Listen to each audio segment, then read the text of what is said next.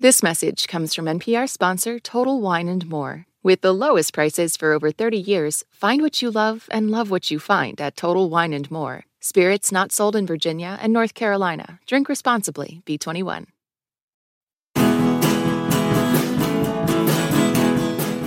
On Sunday morning, England and Spain will face off in the Women's World Cup final. Both countries are playing in the women's final for the first time, and whether you'll be watching for the first time or a die-hard soccer fan, we've got you covered. I'm Stephen Thompson, and on this episode of NPR's Pop Culture Happy Hour, we are talking about the Women's World Cup. This message comes from Apple Card. You earn up to 3% daily cash on every purchase. That's 3% on products at Apple, 2% on all other Apple Card with Apple Pay purchases, and 1% on anything you buy with your titanium Apple Card or virtual card number. Visit apple.co slash card calculator to see how much you can earn. Apple Card issued by Goldman Sachs Bank USA, Salt Lake City branch. Subject to credit approval. Terms apply. This message comes from NPR sponsor Paramount Plus. An unlikely friendship begins in the Paramount Plus original movie Little Wing, starring Brooklynn Prince with Kelly Reilly and Brian Cox. Caitlin, a teen reeling from her parents' divorce, steals a valuable bird in order to save her home, but instead forms a bond with the owner that leads her to a new outlook on life. Don't miss Little Wing, now streaming exclusively on Paramount Plus. Rated PG 13. Head to ParamountPlus.com to try it free. If you're looking for a new way to support this show and public media, please consider signing up for the NPR Plus podcast bundle. NPR Plus listeners get to unlock sponsor-free listening and bonus episodes from NPR shows like this one. You can find out more at plus.npr.org. Joining me today is Jasmine Garsd, NPR's criminal justice correspondent and host of the podcast The Last Cup. Welcome, Jasmine. Hi, thanks for having me. Oh, it is such a pleasure. Also with us is Daisy Rosario, senior supervising producer of audio at Slate. Hey, Daisy. Hey, Stephen. So excited to be here. It is great to have you both. So, for those who don't follow soccer closely, until this year, the U.S. women's national team had never finished worse than third in an official Women's World Cup tournament. But earlier this month, in a game that went to penalty kicks, the U.S. lost to Sweden in the round of 16. That loss helped usher in some new powers for this year's final. Spain which beat Sweden earlier this week, and England, which just beat co host country Australia. Neither Spain nor England has ever played in a Women's World Cup final until now. That final game will air live in the U.S. on Sunday at 6 a.m. Eastern Time. 3 a.m. Pacific. It'll be live on Fox and streaming on Peacock in Spanish. Daisy, I'm going to start with you. Mm-hmm. What are you excited to watch for in the Women's World Cup final? Oh man, I love the Women's World Cup, and the more access I have to women's sports, I have to say, the less I watch men. Uh, it's just true. Like, I did kind of like a preview episode of the Women's World Cup for The Waves. It's a show we have over at Slate, and I'm the friend that my friends text and ask, What should I know? So, kind of helping give you that information. I mean, I'm excited to watch the final. I wish I could say I was more excited about the two teams that made it there. I think, mm-hmm. you know, a mm-hmm. lot of people share the sentiment of like, England and Spain. Really? That's a tough one to root for. Because let's be real, like, uh, you know, even if you don't like nationalism generally, like the whole point of the World Cup is it's countries against each other. So it is kind of mm-hmm. the fairest space to be like, all right, these two. Um, so I am a little these two about the whole thing, but uh, I'm excited that it is two teams that haven't been to the final. I'm excited that it's two countries that haven't made it to the final, and these are, you know, teams that have been incredible, not just in the tournament, but in the lead up to this tournament. I know we'll talk more about, you know, the women of Spain kind of standing up to their coach who is still currently their coach but also that you know the english women won a big championship last year. Like in general the lionesses were very very much ones to watch going into this tournament. So i think just the sheer enthusiasm of having two countries that have not made it to a final that fought really really hard i think that's always exciting. And you know the English women like the US women. I think it's always a fun story when the women are so much better than the men's team. So that's a lot of fun and I'm looking forward to that. Yeah, I'm right there with Daisy. I think that you know, there were a lot of teams that I was super excited uh, to watch. I mean, my heart was with Colombia, like a 100%. Mm. It's just so historic for them to get this yeah. far. I thought their playing was just absolutely exceptional. And also, they played with so much joy. Even when they would miss a goal, they were smiling and they were happy. And it was, it just felt like an ode to good soccer. So I was really mm. sad to see them go. And there were other teams, you know, that were not Latin American, but that I just thought technique wise, they were really interesting. I thought Australia was just fascinating to watch. France was like a machine. I mean, yeah. it was like watching a soccer machine. You know, I've been thinking a lot lately about I myself am from Latin America, I'm from Argentina. And when I was a kid, I was forbidden from playing soccer. Mm. And to see women playing soccer at this level, I've just been thinking about how meaningful it is to me. I used to love playing soccer as a kid. And then around the time when, you know, I started uh, developing, hitting puberty, um, I was I was told in no uncertain terms, you know, you can't do this anymore. Um, and it was mm. kind of the vibe in the 90s, you know. Um, in Argentina in the 90s, women didn't play soccer, and a lot of times soccer games weren't a safe space for women. And so I've been thinking a lot about like no matter who wins on Sunday, I, I feel like we all kind of win because it's just to see these women who have come this far and fans that are like supporting them rabidly and even you know they're getting national recognition like the Colombia team even though they they got left out you know um, the government has pledged to give them more money you know to to sponsor them. And that's just really meaningful. So i do really think that no matter who wins, we kind of all win in this World Cup. That does often seem to be the vibe with the Women's World Cup, where yeah. eventually you are just rooting to watch someone succeed some of that I think is like Olympic spirit kind of bleeding into this. Anytime you're kind of watching countries competing against other countries, mm-hmm. it often winds up being in the spirit of peace and community. And you eventually are just watching, even if you don't have a strong rooting interest, you're just watching the triumph of the human spirit. Yeah. I went to the last one. I went to France for the Women's World Cup in 2019 just for fun, just because I wanted to. and it was like so much of that, so much of what we're talking about, that kind of that spirit. Like there was obviously like you know you saw all the people from the different countries but there was such camaraderie in the fact that we were all celebrating women. There were so many parents from so many countries that had brought their young women who play their daughters who were sometimes very young sometimes teenagers but you could see how much it meant to all of them to be there and how important being there was. And that aspect of the vibe was incredible you know? To be in France last mm. time wearing my American kit right? Like, and to have that much love coming my way. yeah. And I think also it was amazing and like to see like the the kids celebrating oh, wow. it. Yeah. And also the older folk, like the old school. Like I just told you the story about how, you know, when I was a kid, my dad was like, no, soccer is not a place for women. Right. Well, lo and behold, at some point at the beginning of this World Cup, I get like this frantic call from my father. and he's like, I need your password. I need to see the World oh. Cup.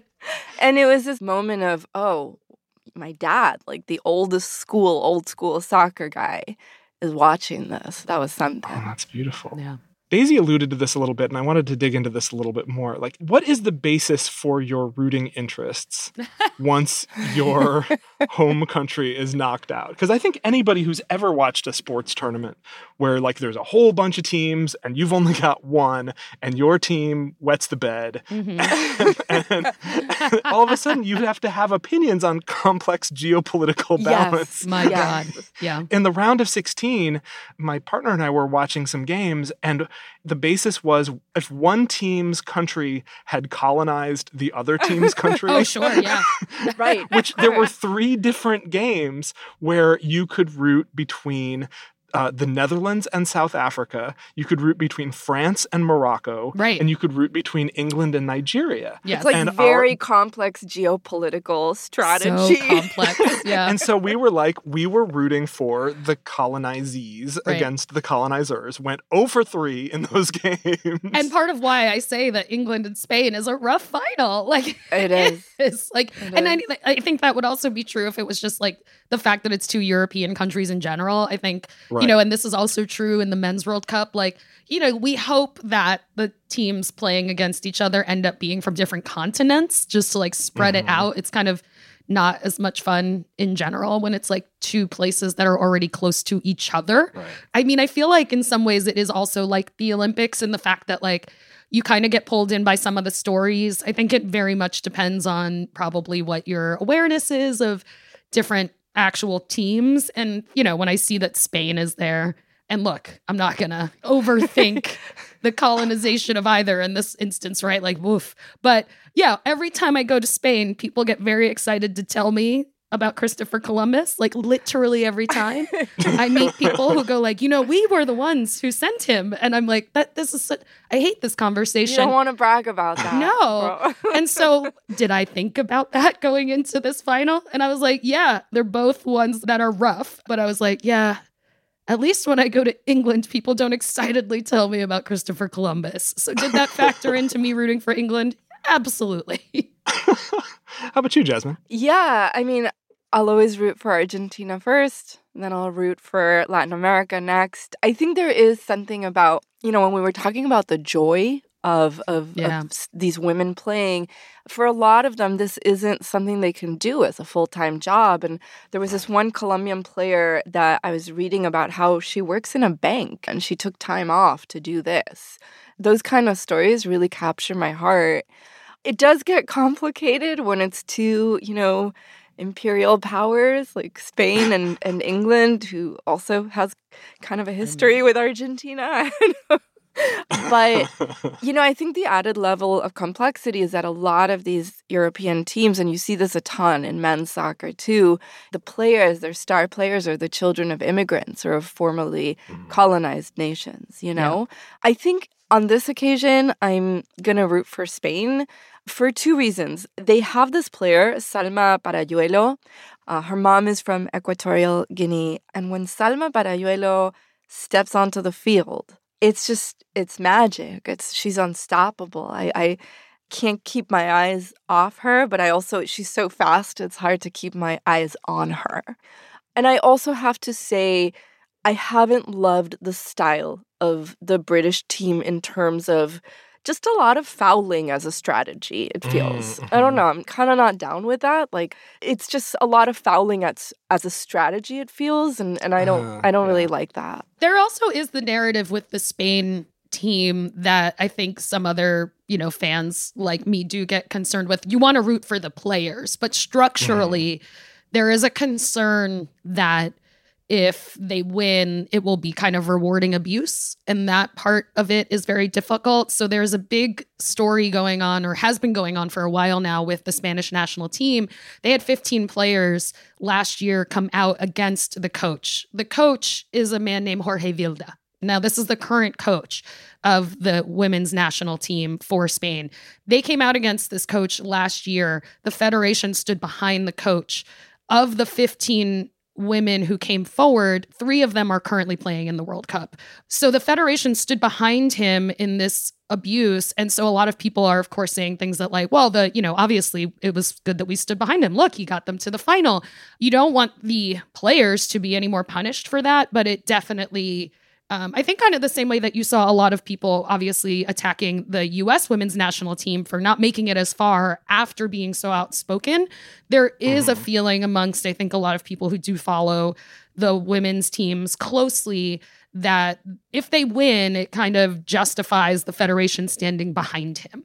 And so, Yeah. as I joke, obviously, about the Christopher Columbus stuff, which really does get under my skin when I'm there. But, you know, for me, a big part of the actual like narrative of how these power plays play out on the field and for the players in terms of their teams and how well they are cared for and respected is do we want the ends to justify the means essentially and so for me that's a that's a big part of why i'm also not rooting for spain even though i want all of their players to be happy and do well It's interesting, you know, when I was I was in Argentina last year reporting on on the World Cup and I I spoke to a lot of really like old head coaches about this, you know, multi-million dollar industry that is soccer in Argentina, right?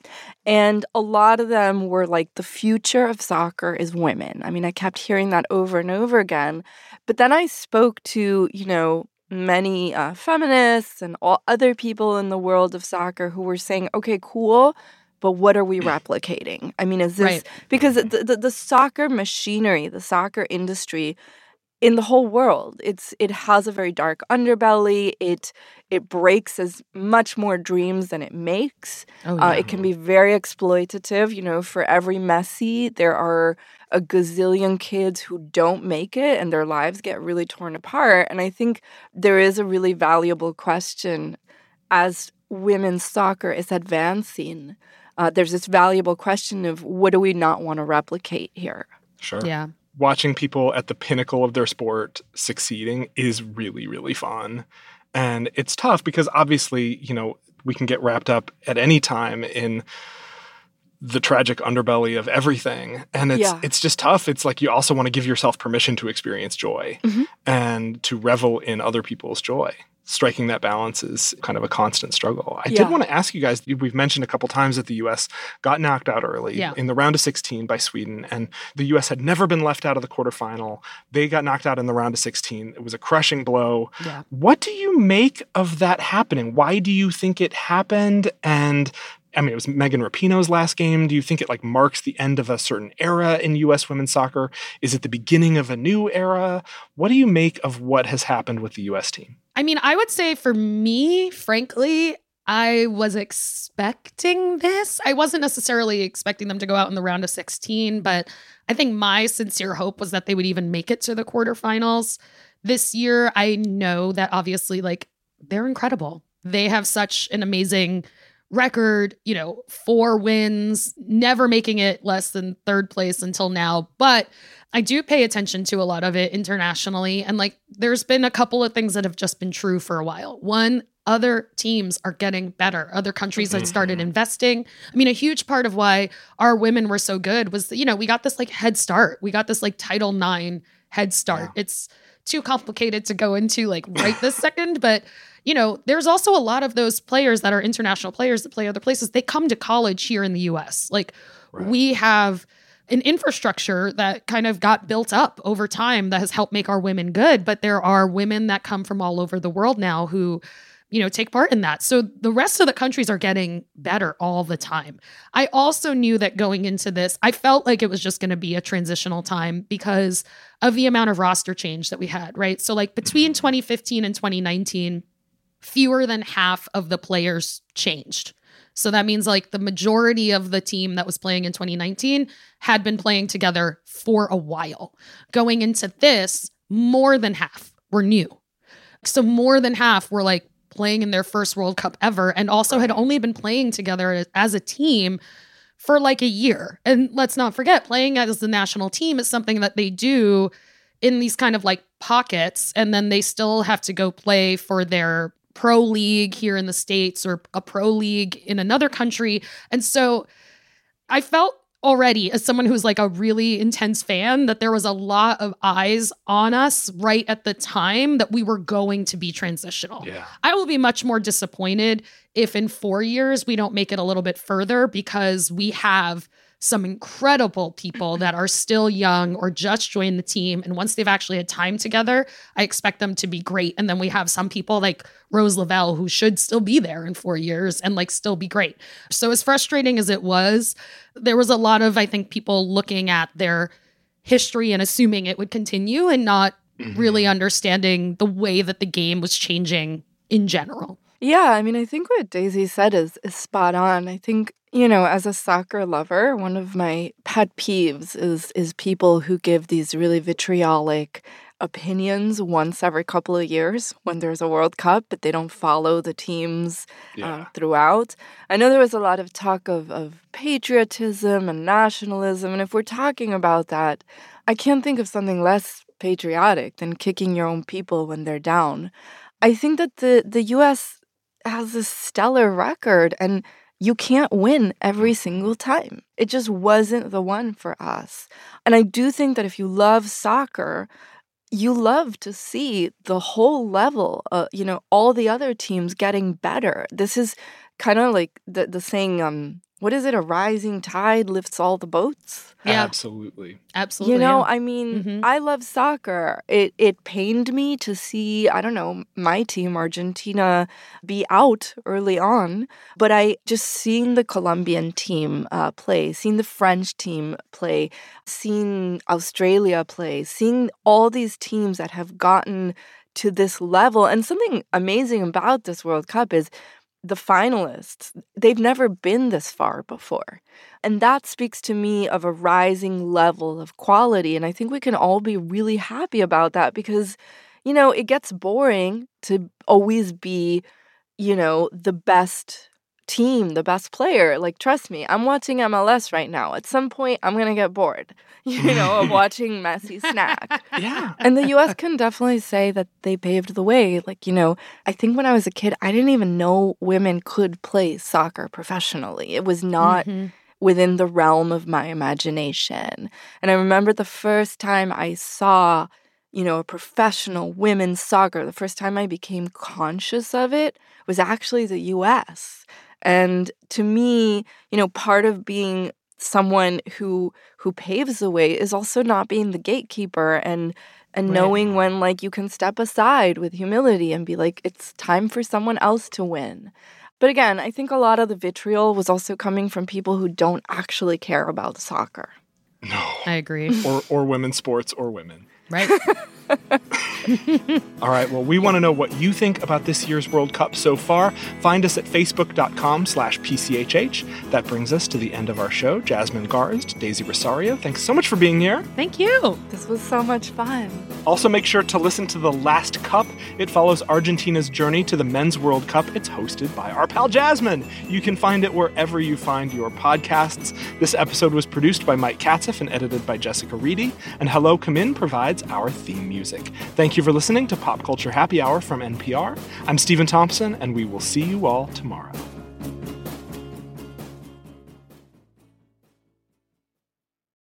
This message comes from NPR sponsor Charles Schwab with their original podcast, Choiceology. Choiceology is a show about the psychology and economics behind people's decisions. Download the latest episode and subscribe at schwab.com slash podcast.